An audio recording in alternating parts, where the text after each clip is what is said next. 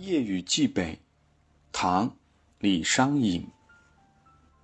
君问归期未有期，巴山夜雨涨秋池。何当共剪西窗烛，却话巴山夜雨时。李商隐的一生。是不幸的，他刚踏入仕途，就被卷进了朋党之争中。八五二年，随柳仲颖入蜀，实属迫不得已。仕途多艰，妻子早逝，心境是悲凉的。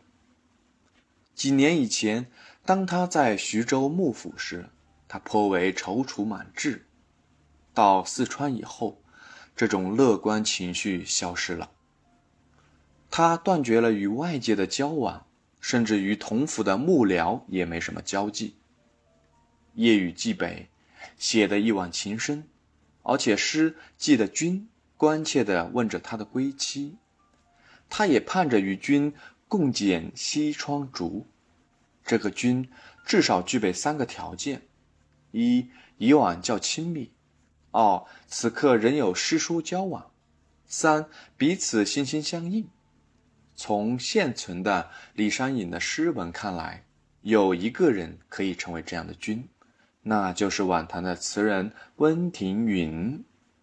大概可以说，《夜雨寄北》是李商隐在梓州幕府时写给温庭筠的。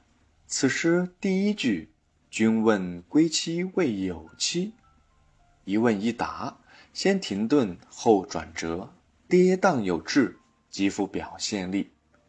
其漂泊之愁与不得归之苦已跃然纸上。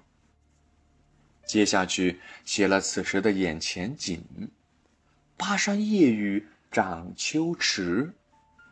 那已经跃然纸上的漂泊之愁与不得归之苦，便于夜雨交织，绵绵密密，淅淅沥沥，长满秋池，弥漫于巴山的夜空。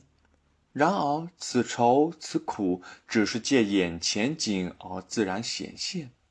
诗人并没有说什么愁，诉什么苦，却从这眼前景来展开想象，表达了“何当共剪西窗烛，却话巴山夜雨时”的愿望。